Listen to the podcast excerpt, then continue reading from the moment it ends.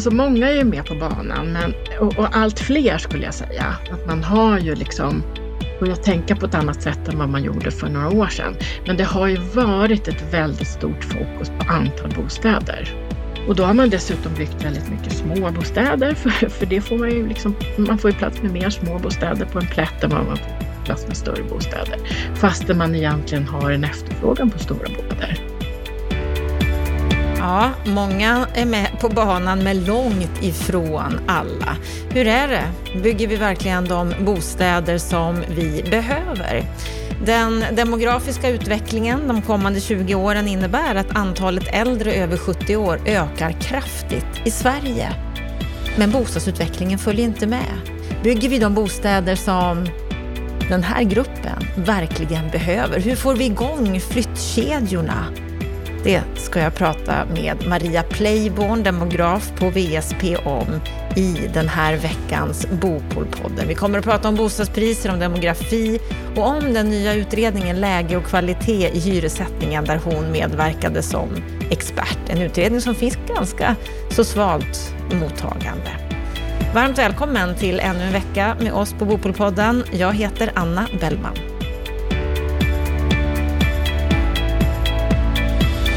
Då ska det handla om bostadspriser, demografi och om läge och kvalitet i hyressättningen. Och nu har vi en gäst med oss i podden som har varit med förut. Varmt välkommen till Bopolpodden, Maria Playborn.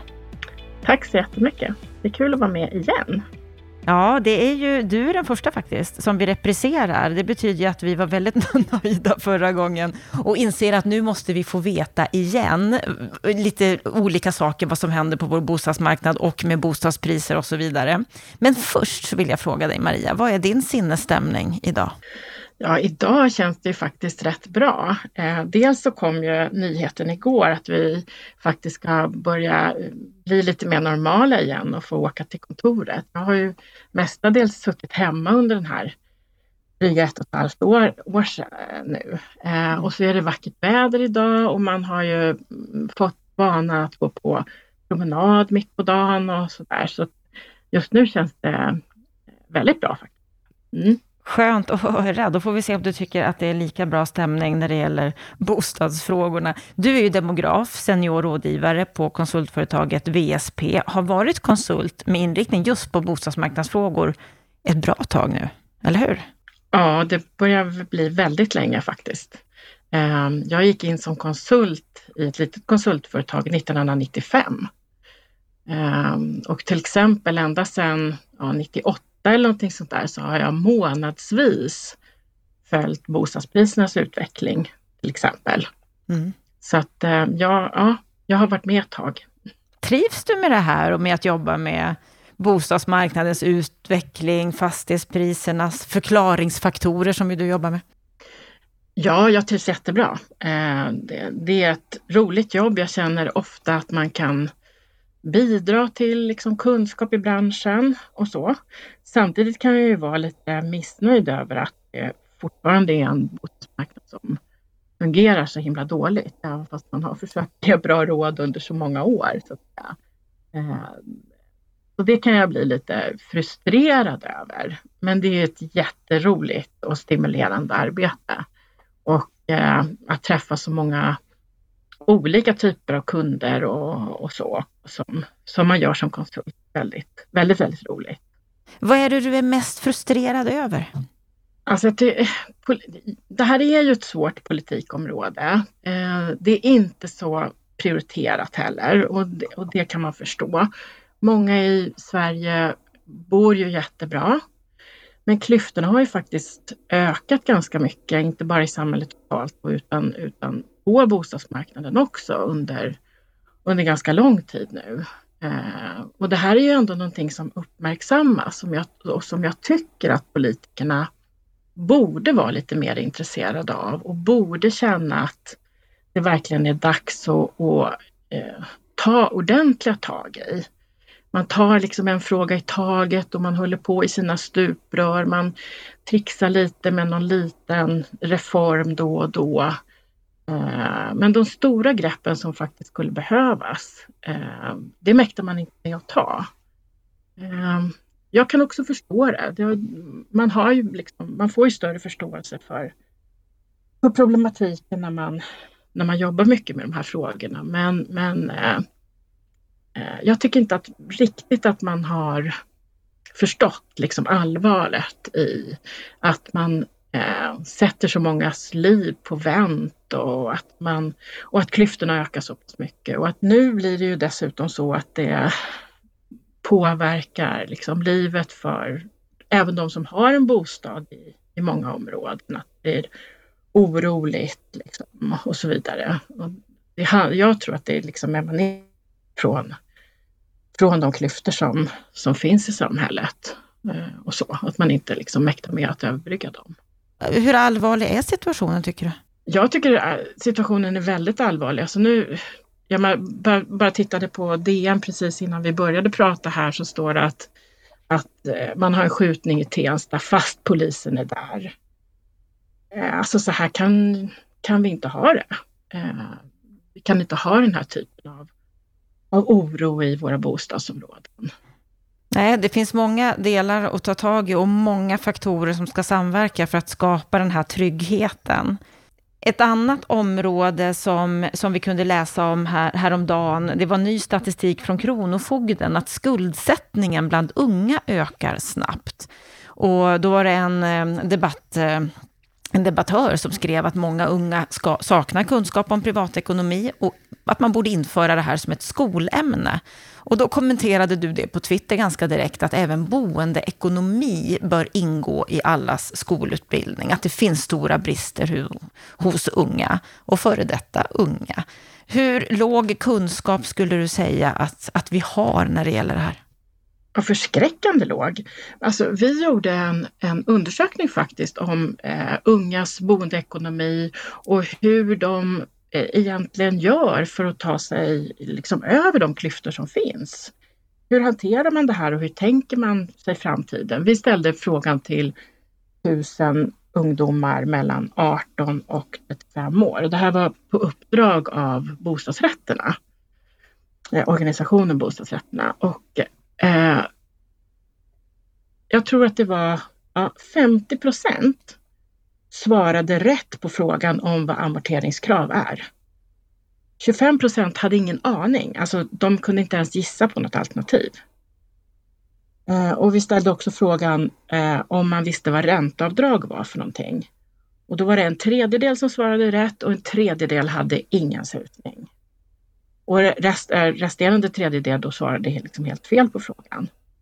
Så att alltså, man, man kan väldigt lite om det här. Eh, och det har ju flera konstaterat att, att liksom hushållsekonomi, boendeekonomi och sådär, det är liksom ämnen som man berör väldigt, väldigt kortfattat idag eh, i skolan. Och det här är ju någonting som, som alla faktiskt behöver.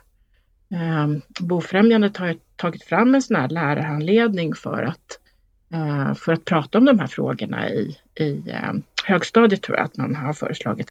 Och eh, det vore verkligen lämpligt att man, att man gjorde det, för kunskaperna är låga. Gäller det bara unga personer? Nej, nej det tror jag inte att det gör. Eh, jag tror att det gäller, gäller fler. Jag menar svårigheten att komma in på bostadsmarknaden, det här med att unga tar eh, större och större lån. Man tar ju eh, osäkra lån nu istället för att ta säkra lån för, för bostadsköp till exempel. Nu när man inte, liksom när kapital eh, kraven är hårda eh, så ser man ju till att ta liksom, andra typer av liksom, mer osäkra lån för, för att kunna komma in på, på den ägda marknaden. Vi såg ju också liksom att till exempel att man unga har inte samma erfarenhet eller förstår inte att man ska kolla hela bostadsrättsföreningens ekonomi och, och så vidare. Så det kommer ju sådana här nyheter hela tiden om att, att kunskaperna är för låga. Och det här är ju en så stor del av ett vuxet hushålls liksom, ekonomi. Um, så det här är ju väldigt viktigt då att förstå lite, åtminstone lite grann utav eh, vad man sätter sig i för situation. Något som ju påverkar både boendekostnaden, förmågan att ta sig in på bostadsmarknaden och bostadspriserna, det är ju amorteringskraven. Det som många inte vet vad det är för någonting. Och här stod det i DN häromdagen att bostadspriserna de har pressats ner mellan 10 och 15 procent när båda amorteringskraven infördes. Det är professor Mats Wilhelmsson som har studerat effekten av kraven på bostadspriserna. Hur, hur ser du på den, på den här effekten som amorteringskraven har? Ja, men vi eh, ser ganska precis samma effekt i, i våra modeller. Vi försöker modellera också eh, bostadsprisutvecklingen med liksom vilka faktorer som är, som är viktiga och som påverkar. Eh, och vi ser ganska exakt de här siffrorna också. Det han inte hade sett, det var ju en effekt på Eh, det som kallas bolånetaket, det vill säga att man bara får låna 85 procent av, av bostadens värde och sen måste ha 15 procent för i eget kapital. När det infördes 2010 så såg vi en effekt på bostadspriserna, framförallt i förorter. Ehm, och det är kanske där som mest som unga människor har möjlighet att, att köpa en bostad och hade även då för tio år sedan. Ehm, så där såg vi den effekten att även bolånetaket hade en negativ effekt på pris, prisutvecklingen. Ehm, det, det är inte så farligt. Priserna går ju liksom upp och ner lite grann, men faktiskt mest upp.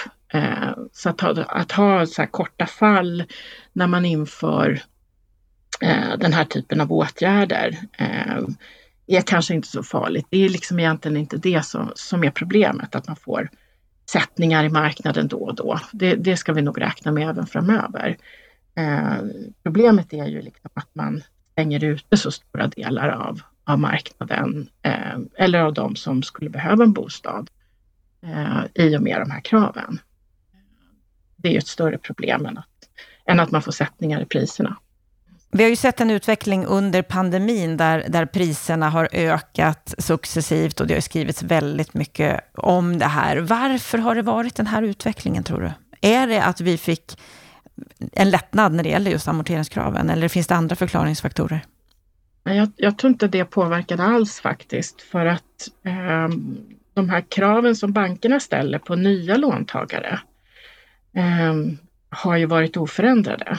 Eh, man kräver ändå, man räknar ändå på att man ska klara de här, de här kraven som vi hade innan. Men, men däremot fick de här hushållen, de som har haft möjlighet att pausa sina amorteringar, eh, lite mer pengar att, att spara på, an, på, andra sätt skulle jag säga. För att man har inte gjort av med så mycket pengar under den här perioden. Så det är mer kanske att man har, har sparat, eh, sparat de där pengarna till eh, andra typer av utgifter eller, eller att man har kunnat renovera eller så. Eh, för det verkar ju som att folk har gjort i väldigt stor utsträckning under den här perioden, att man har satsat på hemmet på olika sätt.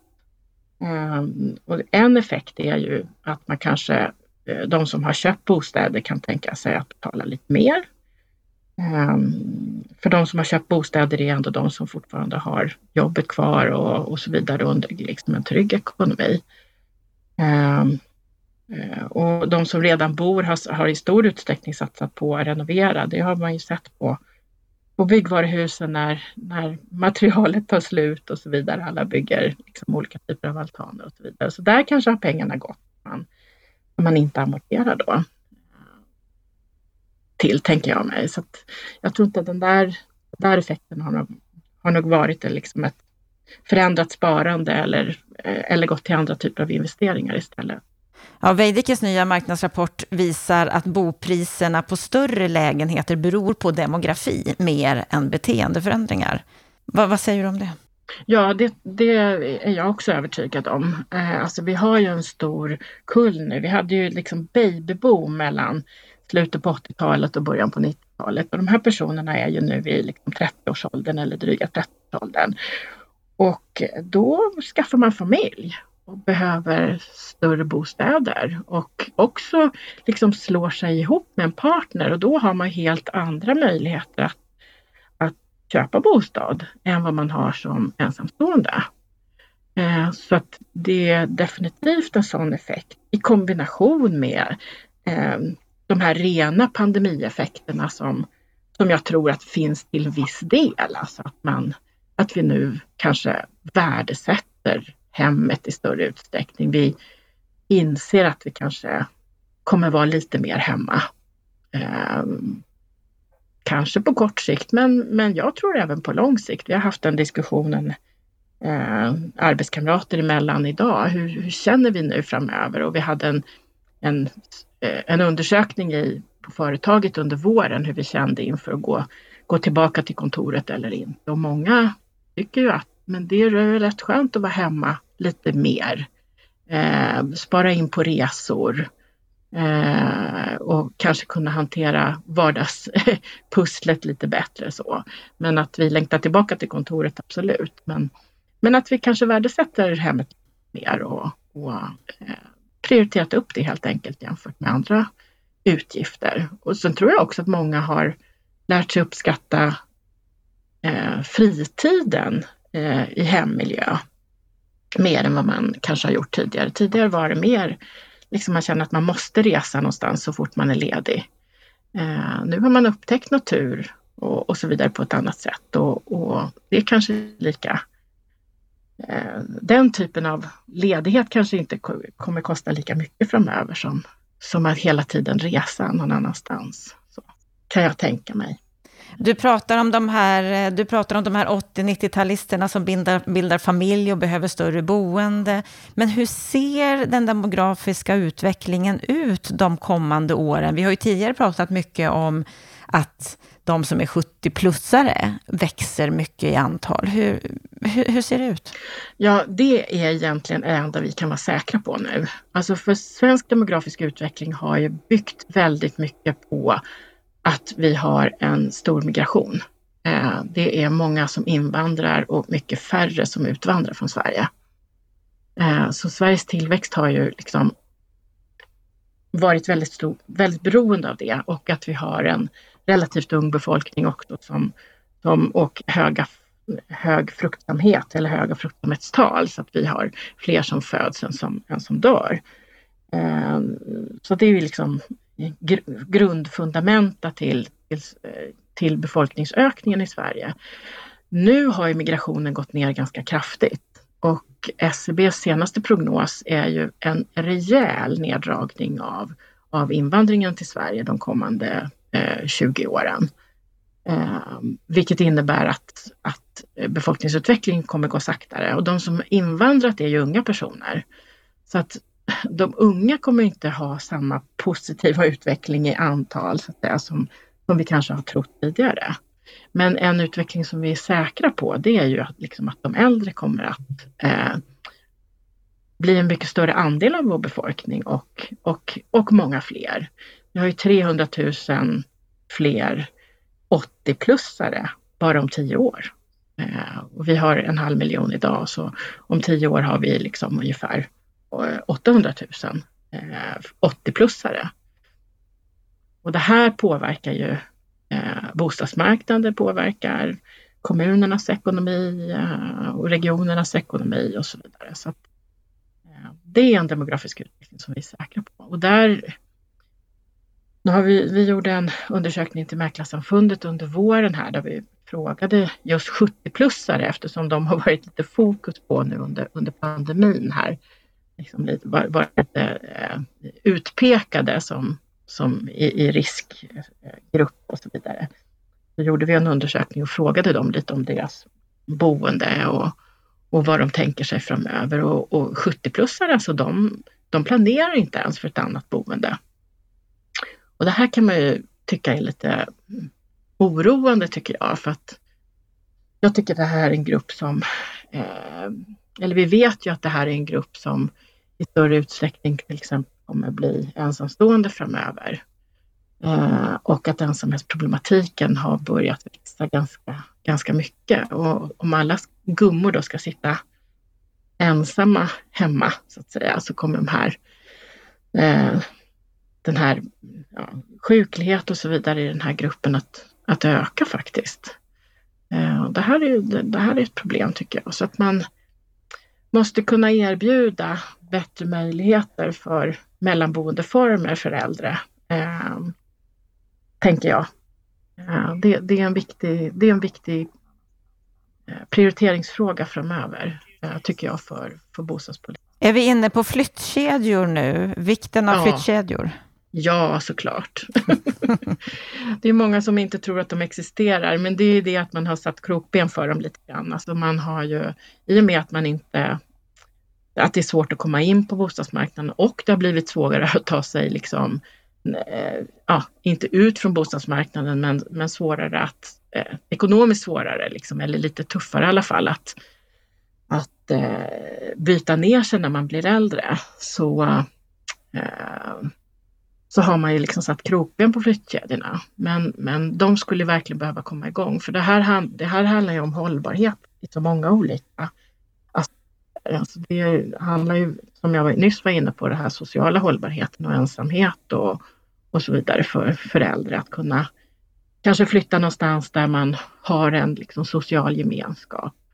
Men inte minst då både ekonomisk och, och, och eh, miljömässig hållbarhetsfrågor. Att utnyttja eh, våra resurser, de som vi har och inte bara tänka nytt och bygga nytt och så vidare utan att utnyttja vårt bestånd på ett bättre sätt att, att äldre ensamma kvinnor ska bo i genomsnitt på nästan 120 kvadrat per person. Alltså det är inte, det tycker inte jag är hållbart eh, faktiskt, inte på något sätt.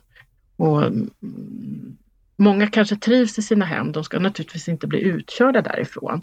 Men många känner sig också otrygga och börjar känna att de inte klarar av att sköta bostaden och, och så vidare. Och då är det här eh, viktigt att de ska känna att, att det finns alternativ för dem. Och det finns det inte i så stor utsträckning idag. Många känner att det blir kostsamt, men kan man locka med liksom en, eh, en attraktiv miljö och liksom ett socialt sammanhang så tror jag att många skulle ta det steget i alla fall. Och så kunde de här unga barnfamiljerna nu då som, som behöver de här äldre bostäderna bo, eh, småhusen och kanske större lägenheter och så eh, komma in på marknaden på ett, på ett lättare sätt. Det är ju ändå lite billigare med begagnade bostäder. Men hur borde bostadsutvecklarna och kommunerna planera nu med tanke på det du har berättat om hur demografin förändrar sig? Alltså det, det ser ju väldigt olika ut i olika kommuner. Eh, så att man måste ju liksom titta på sin, sin utveckling och sin, sina möjligheter. Men i större utsträckning tänka på det bestånd man har tycker jag och fundera över vilka grupper är det som vi liksom eh, ska locka till nyproduktion eh, och vilka effekter får det? Och ofta är svaret att vi ska locka ut de äldre skulle jag säga eh, ur sina befintliga bostäder och se, se till att de får bra alternativ. Man har ju byggt en del, det finns bra exempel på seniorbostäder. Eh, Eh, bra exempel på liksom att man skapar eh, en miljö liksom som, som fungerar och som, som dessutom eh, ger tillskott till, till stadens utveckling eller till stadsdelens utveckling i, i och med att liksom äldre kanske liksom är hemma mer och går på fik och, och sådär eller har möjlighet att, och liksom skapa eh, rörlighet i staden. Liksom. Eh, men också eh, att man inte gör som man har gjort i många kommuner, att man, ja men vi kanske ska skapa ett trygghetsboende. Här, här har vi en plätt. Vi bryr, bryr oss inte så mycket om var den ligger eller vad, vad som finns nära. Utan här har vi en plätt som kommunen förfogar över. Här bygger vi ett trygghetsboende. Och så blir det inte särskilt populärt och så får trygghetsboende en ganska dåligt rykte. Eh, fastän det egentligen är en superbra idé med trygghetsbostäder. Eh, för att det ligger på fel ställe helt enkelt, för att man inte har tänkt till. Eh, att man måste skapa de här bostäderna där det finns ett, liksom ett sammanhang, där det finns närhet åtminstone till, till en buss så man kan liksom åka in till centrum. Eh, eller så. Kan du, kan du känna att, att just bostadsutvecklarna och då kommunerna, för det finns ju ett samspel här, alltså att, att planeringen, att de är med på banan? Eller är de lite för långt efter, om du förstår vad jag menar? Alltså många är ju med på banan men, men det har ju varit, och, och, allt fler skulle jag säga, att man har ju liksom börjat tänka på ett annat sätt än vad man gjorde för några år sedan. Men det har ju varit ett väldigt stort fokus på antal bostäder. Och då har man dessutom byggt väldigt mycket små bostäder för, för det får man ju liksom, man får ju plats med mer små bostäder på en plätt än vad man får plats med större bostäder. Fastän man egentligen har en efterfrågan på stora bostäder. Eh, så det har ju varit ett väldigt, väldigt fokus på antal bostäder och investeringsstöden har ju gått till små bostäder också. Eh, och då kan jag tänka mig att det är liksom dyrare med stora bostäder. Egentligen kanske investeringsstödet borde liksom eh, riktas till den typen av bostäder som, som ju faktiskt är liksom dyra för folk att både bo och, och, och i och köpa. Ja, vi ska gå vidare till ett annat område. Och det är utredningen Läge och kvalitet i hyressättningen. En utredning som har gjorts på uppdrag av justitiedepartementet och som har gett då kommissionen ett brett mandat att överväga åtgärder från statens sida för att se till att hyran i befintliga hyresrätter i landet ska spegla lägenheternas marknadsvärde.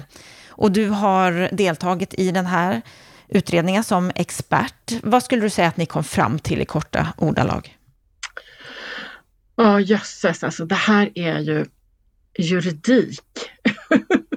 Nästan enbart. Eh, jag fick ju förfrågan från eh, Sofia Mattsson Linnala att ingå som expert i, i den här utredningen och insåg väl inte riktigt vad det skulle innebära.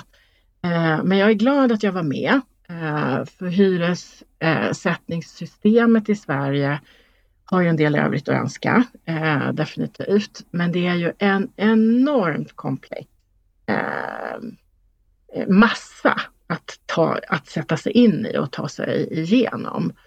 Um, det har kommit liksom doktorsavhandlingar som är på massor med hundra sidor om hur det här ser ut överhuvudtaget. Men det man kan säga i korta ordalag, det var väl det att eh, kommissionen försökte verkligen liksom balansera intressenternas, eh, eller ja, parterna på eh, bostadsmarknaden, deras intressen eh, på ett väldigt klokt sätt tycker jag. Trots det så blev det ju så att all, alla tre parterna på marknaden lämnade in egna yttranden eh, till utredningen. Eh, det tycker jag var lite synd. Eh, men man kommer inte, men det är faktiskt så att man kommer inte längre. Eh, för att man står ganska långt ifrån varandra i de här frågorna. Det man kan konstatera ändå, alla var överens om, det är att vi tillgodoser inte hyresgästerna eller bostadskonsumenternas värderingar av läge och kvalitet när vi sätter hyror eh, i Sverige. I alla fall inte på ganska många orter. Men det ser också väldigt olika ut över landet. Eh, och, det ser olika, och det ser olika ut hur också eh, hyresgästerna faktiskt värderar olika egenskaper i bostäderna. Eh, så det här är ett arbete som kommissionen då föreslår liksom faktiskt måste ske lokalt. Att man i större utsträckning eh, dels kartlägger hur hyressättningen ser ut och här föreslår kommissionen då eh, att, vi, att vi behöver en bättre hyresstatistik och det skriver jag väldigt starkt under på. Vi har ju jättedålig koll och kommissionen hade till och med svårt att genomföra delar av arbetet till följd av det, att det är så dålig hyresstatistik som vi har. Man får ju liksom, eh, man måste ju, eh, ja, gräva på, på väldigt konstiga sätt för att få reda på hur, det ser ut och ändå kommer man inte ända fram. Ehm, och att utifrån den kunskapen då, eh, att man ser till att man, man vet hur det ser ut idag och också försöker förstå den lokala marknadens bedömningar av, av eh, vilka faktorer som, eh, som bör spela roll. Och det här har man ju gjort på vissa håll i landet. I Malmö till exempel fungerar faktiskt hyresmarknaden mycket bättre än i de andra två övriga storstadsregionerna. För man har en, en systematisk hyressättning eh, som verkar spegla hyresgästernas värderingar på ett vettigt sätt. Och det innebär att köerna till hyresrätter i Malmö är mycket, mycket lägre än i de andra kvinna. Eh, och det tror jag liksom, det, det speglar den här liksom, eh, eh, systematiska hyressättningen. Att det är lättare att få tag på en hyresrätt i Malmö än vad det är eh, i både Stockholmsregionen och Göteborgsregionen. Den här utredningen presenterades ju i början på juli. Det blev ett ganska tveksamt mottagande, skulle man ju lugnt kunna säga. Bland annat var det en som skrev här att släng utredningen i papperskorgen. En annan skrev att utredningen nådde inte hela vägen fram. Mm. Borde ni ha gått lite mer konkret tillväga?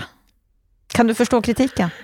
Alltså, det, nej, alltså jag, jag, kan förstå att man, eh, de som säger att man ska slänga den i papperskorgen, det är ju de som, som av någon outgrundlig anledning vill ha kvar det system helt och hållet som vi har idag. Och det kan vi ju se att det faktiskt inte fungerar. Eh, alltså vi har ju så mycket problem på hyresmarknaden. Inte minst nu med den liksom kriminalitet också som tar sig in i den här sektorn. Eh, på tal om det som jag började prata om med oro i våra bostadsområden och så vidare. Eh, det här är alltså otroligt problematiskt och hade vi liksom bättre kontroll på det här och en liksom bättre ordning på, på hyresmarknaden så hade det liksom inte funnits möjlighet att tjäna de här pengarna som de här kriminella kretsarna nu kan, kan göra på, på att hyra ut antingen madrasser eller delar av bostäder. Det hade inte funnits de, liksom, incitamenten skulle inte finnas. Eh, så jag kan inte förstå att man, att man säger att, att det är bra som det är idag, för det, det är det definitivt inte. Och de små justeringar som, som kommissionen då föreslår, de handlar ju om liksom att man ska att hyresnämnderna till exempel på ett tydligare sätt ska argumentera för, för sina ståndpunkter. Um, alltså de ska tala om hur de i sina skälighetsbedömningar till exempel, att det ska framgå där hur de har bedömt bruksvärdet och så vidare. Det, det gör det inte idag. Eh, det här kan ju ge ledtrådar då till, till hyressätt, de, de, som jobbar med hyressättning och parterna på marknaden, hur man ska tänka kring, kring eh, eh kring det här de olika, till bruksvärdet och så vidare.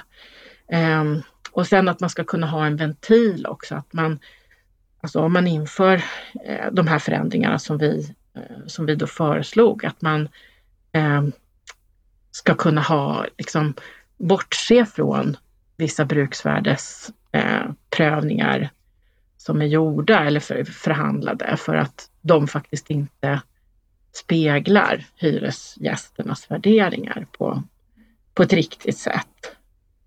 Ehm, och att medlingen ska vara eh, lagstadgad, inte som nu frivillig.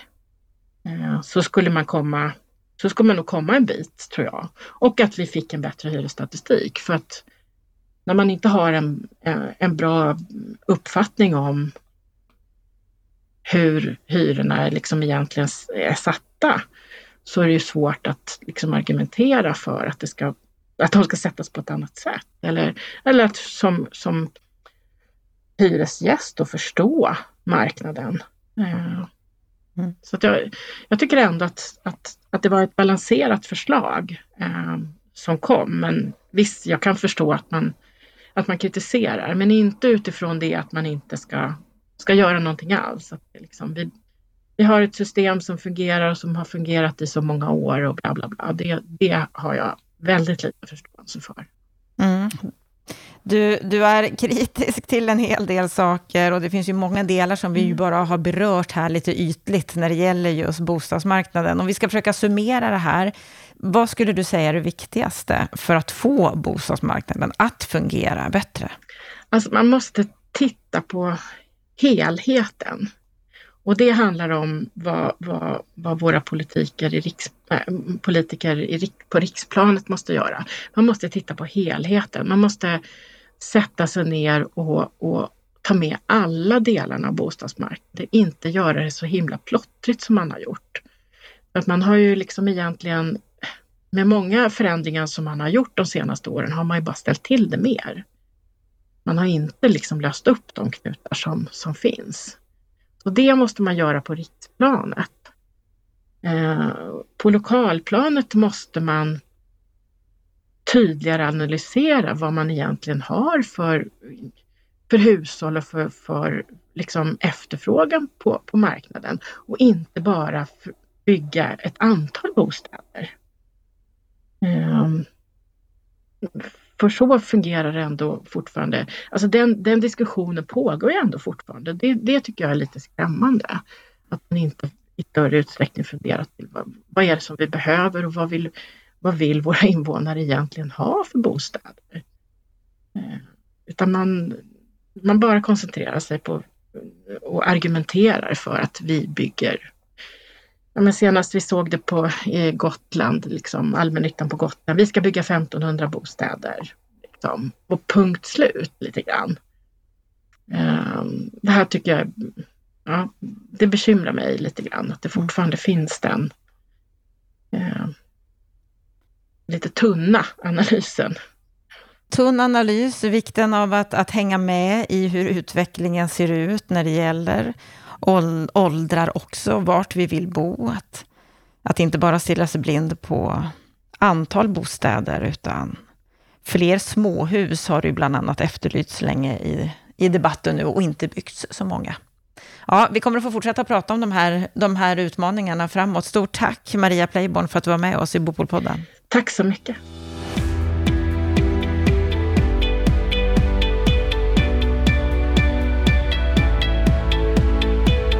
Då har vi hört samtalet med Maria Playborn. Vad, vad säger du om det här samtalet, Stefan Attefall? Alltid intressant att lyssna på Maria, en kunnig kvinna som eh, kan mycket, inte minst när det kommer till just demografiska frågor och det är det som är hennes lilla käpphäst. Eh, det som jag slogs av just var hennes påpekande här, hon har ju följt SCBs befolkningsstatistik och dess prognoser noggrant och varit kanske ibland kritisk till hur de utformas också. Men hon pekar just på att nu reviderar man ner ganska kraftigt just eh, antalet nyanlända, vilket ju får konsekvenser på prognoserna framöver också. Eh, och det får också konsekvenser för eh, Boverkets prognoser för bostadsbyggnadsbehovet. Men hon pekar just på att det, det har blivit en rejäl nedtrappning där, men också på att och då tillförs ju kan man säga lite färre yngre människor, det är ju oftast yngre som kommer till Sverige. Och så pekar hon på det här med att vi får allt fler äldre hon talar här om 300 000 fler 80 plus om 10 år. Då skulle vi alltså 800 000 människor i den åldersgruppen och då vet vi att den åldersgruppen där har hög andel i behov av hemtjänst, hög andel i behov av sjukvård men också hög andel som är i behov av särskilt boende. Och det här är ju tunga kostnader för kommunerna framförallt men också regionerna. Eh, och det är den första liksom, så här, poängen tycker man måste ha med här. Va? Alltså hur rustar de här kommunerna och regionerna sig för det här? Hur rustar sig bostadspolitiken för det här? För det här förändrar ju också preferenserna för dem. Då ska vi komma ihåg att bygga särskilda boenden, det är ju en sak. Då måste kommunerna spotta upp sig, det är dyrt.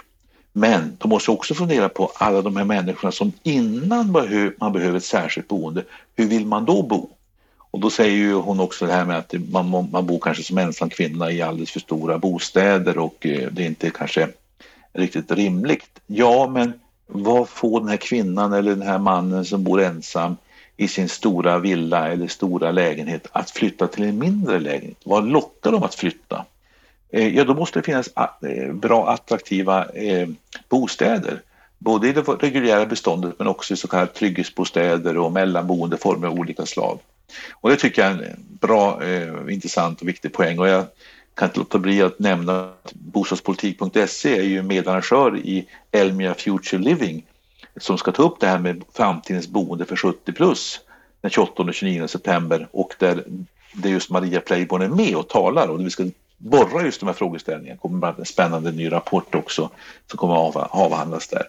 Eh, så att det kan vara lite reklam om man får använda eh, tillfället till det. Men hon pekar också på ensamheten. Här, ökar också, här finns också många människor som är ensamma.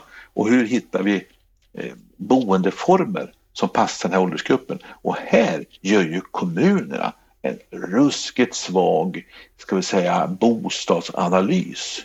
Hur ska vi göra i vår kommun? Hur ska vi utforma? Eh, som hon säger, man talar i bästa fall bara om att bygga fler bostäder, men vilken sorts bostäder? Hur ska vi skapa en attraktiv miljö för våra äldre i framtiden? Hur ska vi förebygga att man eh, måste in på de här särskilda boendeformerna som är ruskigt dyra för kommunerna? Det ska man komma ihåg. Mm. Du kritiserar kommunerna här, men vad har bostadsutvecklarna för roll när det gäller att det som byggs framöver faktiskt anpassas efter det behov som kommer att finnas? Nej, men det är precis det de måste också göra. De måste också vara kreativa, men de, måste ju, de, de, de möter ju också en, en, någon typ av kravbeställning från kommunal sida. När detaljplanerna utformas så, så, så förs ju ofta resonemang, resonemang med kommunerna och då anpassar man ju sig många gånger också till detta. Men visst, jag håller med bostadsutvecklarna måste också fundera på hur utformar vi planlösningar, utformar vi bostäder så att det blir attraktivt för eh, eh, den här äldre mannen som har förlorat sin fru och bor kvar i den stora villan. Eh, var ska han flytta till för någonting? Vad lockar honom? För att det är ofta lägre kostnader han har för att driva sitt hus. Sen glömmer han ofta bort att det är en stor kapitalkostnad eh, att, eller en stor kapital han har bundit i sitt hus som han frigör om han säljer så man kan använda någonting. Det glömmer man lätt bort, man tittar på de direkta driftskostnaderna bara. Men också den äldre kvinnan som bor i stora lägenheten. Hur får vi in henne i ett bostadsområde hon kanske får gemenskap med andra människor? Jag ser bara min egen mamma som har flyttat till ett hus som, en, som någon slags trygghetsboende i sin, i sin praktiska karaktär. Hur, hur hon har fått ännu fler nu bekanta, nya bekanta och hur de fikar tillsammans och sitter ute på somrarna och de går hem till varandra. Alltså, vi måste skapa boendeformer som främjar och underlättar social gemenskap. Och det kanske vi varit lite dåliga på, både från bostadsutvecklarna och den kommunala planeringens sida. Men där menar du att det ändå är kommunerna som har det yttersta ansvaret? De har ansvaret för att se till att bädda och främja och påpeka och göra analyser. Sen måste ju självklart någon annan bygga dem också och finansiera dem. Men eh, jag tror att kommunerna kan göra mycket för att styra, uppmuntra och ja, exempelvis ta fram mark och säga här vill vi ha sådana här boenden. Trygghetsbostäder är ett bra exempel på en boendeform som både kommunala bostadsbolag och kommunala eh, planerare kan främja på olika sätt. En annan sak som jag pratade med Maria om, det var ju den här utredningen Läge och kvalitet i hyressättningen som presenterades här i somras och som fick ett tveksamt mottagande. Va, vad säger du om den? Ja, den blev ju lite oskarp om man får använda uttrycket i sina förslag. Hon pekar ju på att det var några ändå viktiga eh, eh, förslag som finns i utredningen. Det handlar ju om att få en hyressättning som bättre speglar just eh, läge och kvalitet. Eh, de hade en del skrivningar om hyresnämnder, hur de skulle bedöma eh, lägenheter, hur medling skulle bli lagstadgad och statistiken blir bättre och liknande saker. Det fanns ett antal mindre förslag som tillsammans med en annan utredning som också är på remiss just nu som heter Effektivare hyresförhandlingssystem som handlar just om skiljomsförfarande, hur sånt skulle kunna utformas. Om de två utredningarna tillsammans med att parterna tar ett lite större ansvar och där politiken kan styra lite grann genom att säga att ja, det blir lagförslag på det här om inte ni skärper er. Ungefär som man gjorde med, med, med LAS, alltså man hade visst politiskt tryck på parterna att komma fram till en lösning. Då tror jag att du kan hitta ett system som faktiskt främjar en bättre fungerande hyresmarknad.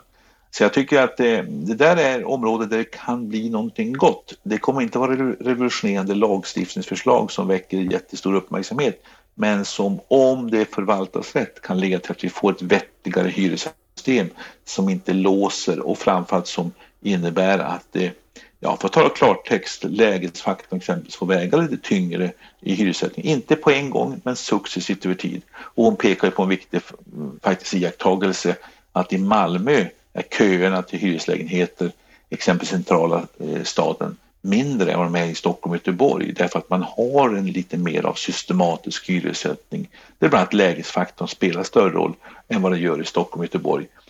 Eh, så jag tror att det, gör man det här på ett förnuftigt sätt då kan man få systemet att fungera bättre. Det kommer också att överleva hyresförhandlingssystemet men det kommer också göra att människor lättare hittar en bostad och det blir inga dramatiska effekter för de enskilda människor vilket kan bli risken om man skulle släppa hyror helt fria och, och, och inte ha någon sån här ska säga, förhandlingssystem.